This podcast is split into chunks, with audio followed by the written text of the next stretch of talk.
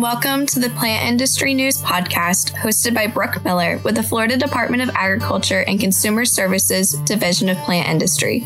As a regulatory branch of the Florida Department of Agriculture and Consumer Services, the Division of Plant Industry works to detect, intercept, and control plant and honeybee pests that threaten Florida's native and commercially grown plants and agricultural resources.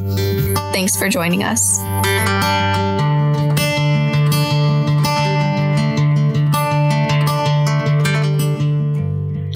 Hello, everybody. Welcome back to another episode of Plant Industry News. As a continuation on our discussion of pests in Florida, we are focusing on the exotic fruit fly today. If you are a previous listener, we thank you for your patience and are so glad you're here. To our new listeners, we welcome you and hope you learn so much from our guests and topics. Today, we will be speaking with Dr. Gary Steck about exotic fruit flies. Dr. Steck is an entomologist at DPI. Welcome, Dr. Steck. What's your name and what do you do? Uh, my name is Gary Steck. I work for the Florida Department of Agriculture, the Division of Plant Industry. I'm an entomologist. I have responsibilities for identifying primarily flies, some other uh, groups like termites and so forth. And uh, we do a lot of regulatory activities. We do identifications. We assist people with knowing what their pests are, how to deal with them. Uh, we assist industry with uh, their insect problems, certification of crops that they want to export, things like that. I know you work with exotic fruit flies. Can you tell us a little about those and what they are? When we talk about fruit flies, should clarify that what a lot of people think of as fruit flies is not what we deal with as pests. This name, fruit flies, uh, is used commonly in you know genetics. Talk, people talk about Drosophila, and a lot of genetics research is done with those groups. But that group, those are not pests. They're called fruit flies they're better called vinegar flies. They're attracted to fermenting fruits and things that are decaying, basically. So they're really not pests. But the so-called truth fruit flies, uh, I, I, can give you a few names. For example, we have things like the uh, apple maggot fly, blueberry maggot fly, cherry maggot fly. And as their name suggests, these are pests of those fruits. And so the adults, they lay their eggs into healthy fruits on the tree and the eggs hatch out and they turn into maggots. So these maggots, they eat their way through the fruit and they're really serious pests. They can completely destroy the fruits. So we have a lot of native species. These ones I just mentioned all occur naturally in North America. We have them also in Florida. But the ones we worry about are the ones that are not here. And there are literally thousands of species that occur around the world. And not all of them are pests, but worldwide there are about 250 different pest species of fruit flies. And those are the ones we worry about because we worry about them coming into Florida and attacking our fruits and vegetables that we grow here. So, just to clarify, the ones that you would find in your house maybe during the summer, those aren't the same. Exactly. Yeah, they're nuisance flies, what you see in your house. If you have overripe fruit, you can find them in your kitchens. They're also attracted to wine and beer, anything that's fermenting. So, if you have wine glasses sitting around overnight, you might find some flies in them. But those are just nuisance flies. Those are not pest fruit flies at all. Is there any distinguishing factors between each of the kinds of fruit flies that we might find here that are damaging? Yeah, there's um, both. They're very different in appearance, of course, and they're actually exceedingly beautiful flies. A lot of them are very colorful. They're much larger than these fruit flies you see in your kitchen. They're brightly colored. They have patterned wings. I like to think of them as the butterflies of the fly world. And then, of course, they have very different biologies. And as the name suggests, some of them are very specific to certain types of fruits. It could be apples or cherries or blueberries, for example. And uh, others of them are much more uh, general in their tastes. And some of them can attack literally hundreds of different kinds of fruits. So some of them are relatively more easily managed if they infest just a few different kinds of fruits. And others can just get into anything. So they can just, if you have a breeding population, they can move from one plant to another over the course of a year. So those are the ones we really worry about. And there are a lot of them out there. Which flies are most important to look for in Florida? Well, there are certain ones that move a lot in commerce, and well, not just in commerce. I mean, of course, there's Florida and the U.S. does trade with countries all over the world. Everybody wants to export their fruits to the U.S. We've got great markets, right? And um, so there are certain pests that have uh, really spread widely in the world, and I, I, name a few. One of them is called the Mediterranean fruit fly, and uh, despite its name, it doesn't originate in the Mediterranean. It actually originally native to sub-Saharan Africa. But that particular fly has been spreading for 200 years, and you know the earliest colonizations and spreads of these fruit flies, like the Mediterranean fruit fly, were, were, were commerce. Uh, Europeans were traveling all over Africa and they're bringing back shiploads of you name it, all different kinds of fruits, and they're introduced into the Mediterranean region. And there's still a lot of commerce, of course, that goes on, and we worry about commercial shipments, but those are really pretty highly regulated. So things coming into U.S. ports, uh, they have to come in with manifests and permits and uh, clearances, and they may be fruits that have been harvested with all kinds of restrictions in mind. So those tend to be pretty safe. But the biggest problem is actually people carrying fruits and vegetables just in their baggage. So people travel everywhere. They bring back something out of a, you know, a, a relative's backyard from some other country and it may look perfectly sound when they collect it. The fruit may look fine, but it might have fruit fly eggs in it or really small larvae that, so the fruit looks fine. And people bring things in, and then you know uh, they find out they hold it for a few days, and maybe it doesn't look so good anymore. You know, you get some damage in it, may may toss it outside, and and then that can be the start of an infestation. So it's really primarily uh, just people moving baggage. Also, a lot of stuff moves through the mail, FedEx, these kinds of international shipping, overnight shipping. People send all kinds of things. People send fruits and vegetables to their relatives florists, they send things around. There's just a lot of stuff moving in a lot of different ways. But the biggest problem, at least with fruit flies, actually tend to be not commercial movement, but uh, just people kind of oftentimes innocently moving things that, that can be infested.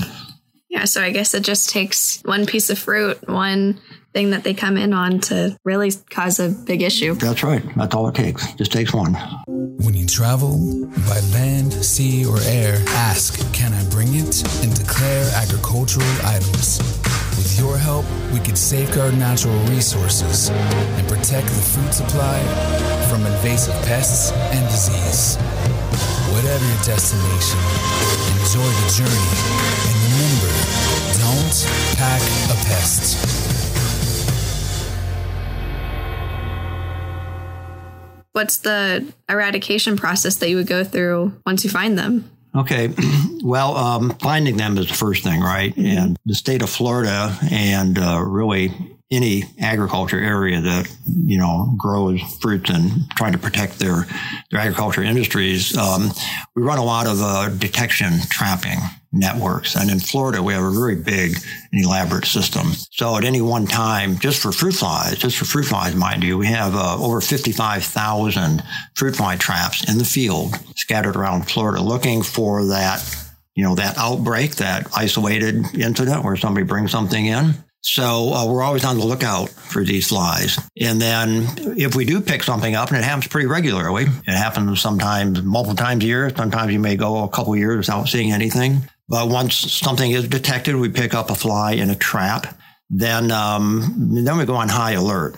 And the first thing you want to do is know if there are other ones out there, of course. So you can't have a trap on every yard. So we have a certain number of traps per square mile and in, in high risk areas. So around ports, airports, seaports, and in, uh, and in urban areas is typically where these things show up. You might think, well, you worry about fruit flies in your citrus groves, for example, right? Well, that, you do worry about them there. But as I mentioned earlier, these things are usually moving by people carrying stuff. So, and people live in towns, they live in cities, and that's where all the traffic is. So typically we find these in urban areas, not in the production areas.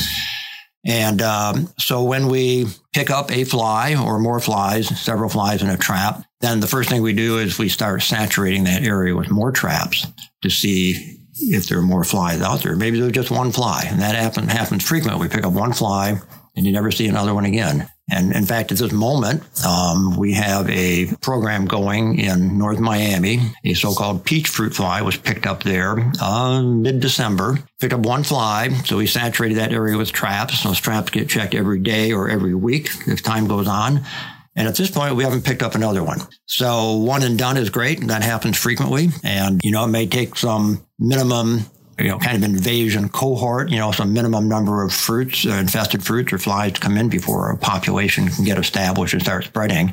So frequently we see just one, and then you never find another one, and these things die out on their own. But once you find out that there's maybe a lot of flies in an area, which we find out with increased trapping, then you would move into an eradication program. And uh, depending on the fly, the type of fly, that determines what kind of an eradication program you have. They have different biologies, different host plant preferences. I can give a couple of examples. One of the flies that we worry about a lot is called the Oriental fruit fly. This thing can attack, it's known to attack and infest over 400 different kinds of fruits and vegetables. And I we're not talking just fruits. These things often get into squashes, melons, uh, things you wouldn't think of as, as, fruits, for example, tree fruits. So that particular fly, it, it, it's highly invasive. It's spread to a lot of areas in the world. It's, it's, it's uncontrolled in a lot of places, so we don't want it here. So when we do pick these up, and it does happen occasionally, and we do an eradication program, we uh, have really a pretty effective method for dealing with this particular fly. Turns out that the males are highly uh, attracted to something called methyl-eugenol. And methyl-eugenol is a naturally occurring substance in nature. It occurs in a lot of plants. For example, in orchids, a lot of orchids produce methyl-eugenol, and these flies are actually pollinators of orchids. But this is a super attractant. So you put traps out, uh, throughout the environment. And the males, only the males are attracted to it. And then you can lace these traps with a little bit of insecticide. So the males come to the trap, they actually feed on that methyl-eugenol, and then at the same time they ingest whatever insecticide you put in there, and then they're they're dead. So you can literally trap many, if not most of the males out of the population and then the population crashes. We call that the male annihilation technique. You literally annihilate all the males or enough of them that the population crashes and they're hmm. gone. And it's really, really effective. There are other fruit flies, though, whose biology is different, and that technique does not work. The Mediterranean fruit fly is an example we have uh, a good attractant for it called trimedlure. Again, it attracts the males. Males come to it, but they only come into the vicinity of this lure. So they'll come to it, but they don't land on it. They don't feed on it. So that's not good enough, right? You need some way of killing mm-hmm. those flies. So we do uh, something completely different. In a case like that, you know, you have to rely on something uh, more difficult. Uh, you can you can spray the area, and we do spraying uh, or you put out not just not usually broadcast spraying, but you do you put out a bait with spray with an insecticide in it. So both males and females have to feed, right? So you put out some kind of a bait that attracts fruit flies, and there are things that there are concoctions of um, say brown sugar and yeast. They, need protein, they need sugar to um, to mate, for example, and produce eggs. So you put out bait in a just really fine droplet, put it out on host plant trees that they'd be naturally attracted to anyway. So you can through an area where you know that these fruit flies occur. You'd go into dooryards or into groves and you just spray a little bit on a, a number of trees, certain, you know, an ounce per tree, uh, a few ounces on a, on a property, for example. And that will attract the flies. They feed on it and then they die. And uh, as long as you know where they are, that can be effective. It is effective. And also, you can literally strip the fruits from an area where you know that the flies occur because the females are out there laying eggs and you don't necessarily know where they are. I mean, you can't find an egg in a fruit. So you just literally go strip all the fruits out of an area where you know the flies are and you bury them or you incinerate them. So you just have to literally just uh, eliminate all the immature stages. So we do that too. And then in addition to this, we can do some preventative measures. So we have a, uh, another technique that we use for specifically for Mediterranean fruit fly. And we call it the sterile insect technique. And so we can mass produce Mediterranean fruit fly in laboratories by the hundreds of millions per week. And in fact, they have genetically modified strains that produce only males. So you can produce vast numbers of males in a laboratory. You can irradiate them at a low level, not enough to kill them, but enough to sterilize them. So you can produce huge numbers of males, sterilize them, and then release them into the environment where either where you have an, a known outbreak. And uh, what happens is you can flood that area with sterile males. So whatever wild females, whatever fertile females are out there, they're looking for a mate, and they're most likely to find a sterile male. So they mate, and their eggs will never hatch. So we do that on a preventive basis. So every week in Florida, we release approximately 100 million sterile male medflies in the dense urban areas, primarily the Miami area and also over in the Tampa area on the, on the Gulf Coast. And so that way, you know, surely medfly are coming in on a regular basis prior to doing establishing this preventative release program, we used to have numerous outbreaks of Mediterranean fruit fly, sometimes multiple times per year. But once we instituted this SIT, the sterile insect technique program, we just never see them. I mean, they come in, but we never know it. By the time um, you know some flies come in and infested fruits, they some adults come out. They're looking to establish a population. It never happens, and we never even know about it. So it's a great technique. So it's, it's kind of flying under the radar. It's out there all the time. People aren't even aware of it, but it's very effective. We just do not have Mediterranean fruit fly outbreaks like we used to back prior to starting this program. It's very effective. So these males, they aren't damaging at all. They're just out there. Well, that's a good point, right? It's uh, the females. I mean, of course, when they lay eggs and, and the eggs hatch, then you've got maggots in your fruit, which is bad enough.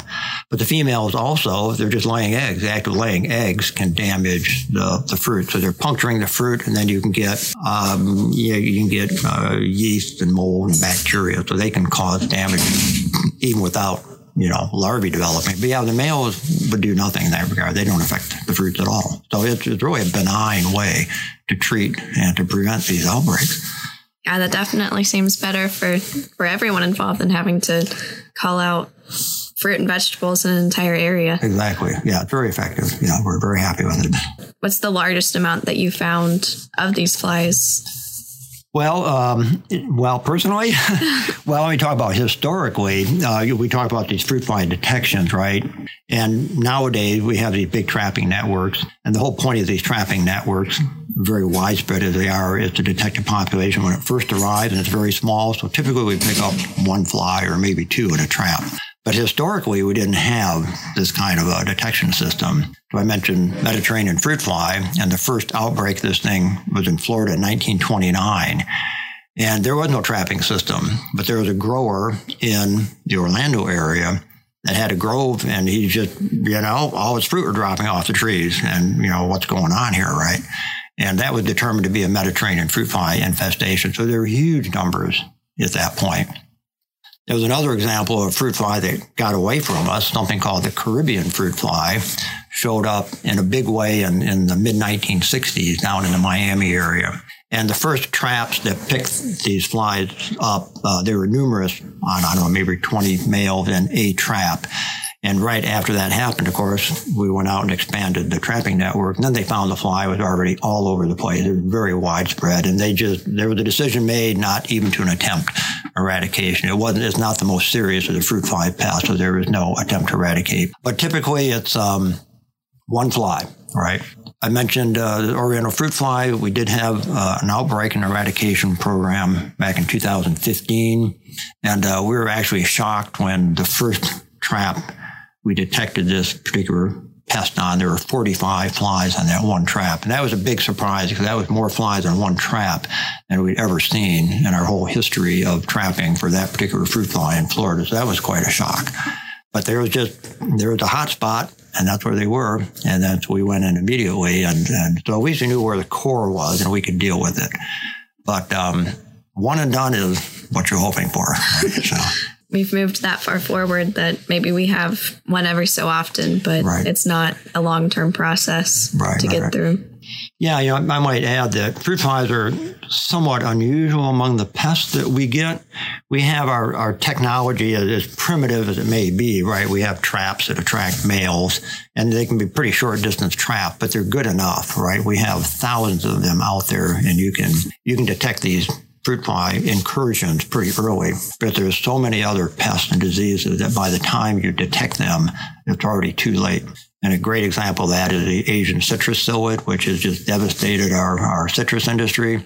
And by the time that insect, it's just a very small insect, was detected, it was already out there in astronomical numbers. It was everywhere. And at that point, there's nothing you can do. And that is a very common occurrence with a lot of the things that we deal with in Florida. The Diseases, when you, once you detect a disease, sometimes these things sit there uh, and maybe take years for them really to develop to the point where they manifest themselves.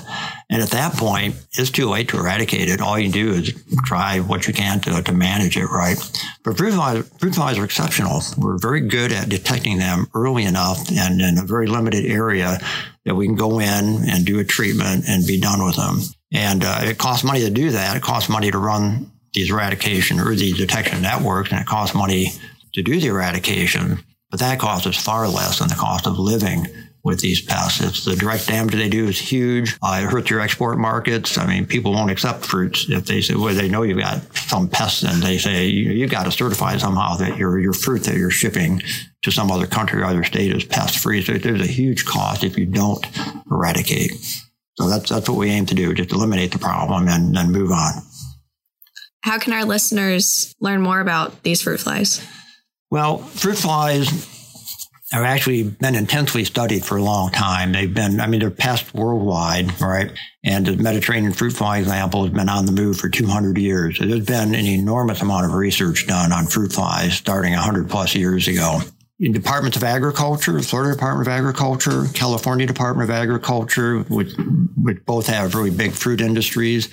Uh, their websites have, and their scientists have a lot of information on these pests. The U.S. Department of Agriculture, of course, oversees national activities, and uh, you can find they put out a lot of information. Another agency you might not think of does this as well as the International Atomic Energy Agency because they're the ones that have actually funded a lot of this research into using uh, real radiation to uh, to sterilize fruit flies. So they've for decades they have promoted and um, and funded research into using the sterile insect technique.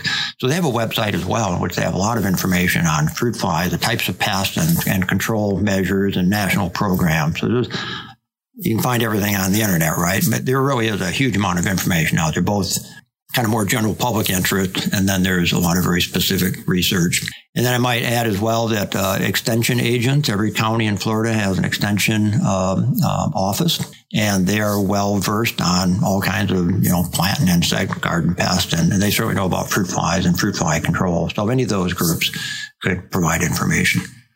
Is there anything else you wanted to add or talk about?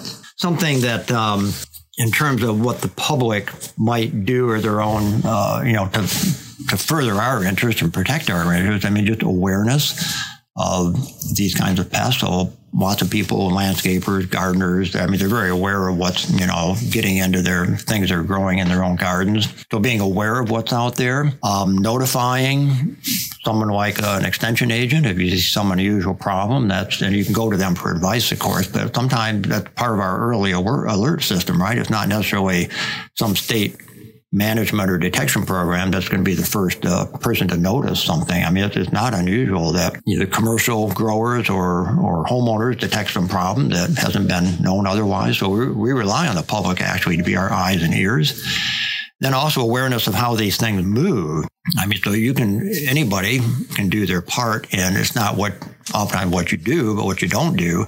And what you don't do is spread these things around unknowingly. So, uh, especially with international travel, uh, I mean, uh, people would hopefully be aware that they shouldn't be bringing in fruits and vegetables and meats and all kinds of things. And these are, you know, pretty closely watched. There's always uh, the USDA inspections at the airports that, and little, the little beagles, the sniffer dogs out there, they're mm-hmm. looking for stuff. You know, they're looking mm-hmm. for people, they're looking for baggage that's got fruits and vegetables in it being aware that that's how these pests move is really important for the for the general public, just so they don't do it. Actually, just want to avoid that because it just you know uh, save headaches for a lot of people by being aware of that.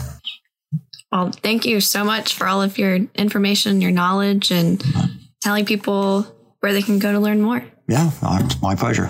Thank you. Uh, you bet. For more information on exotic fruit flies or other invasive pests in Florida Visit fdacs.gov for more information.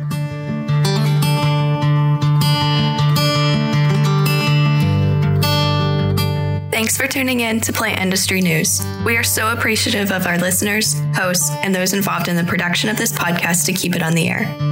Be sure to like, subscribe, and leave a rating and review, as well as share with friends and colleagues. To learn more, you can follow us on Instagram, Facebook, and Twitter at, at FDACSDPI FDACSDPI.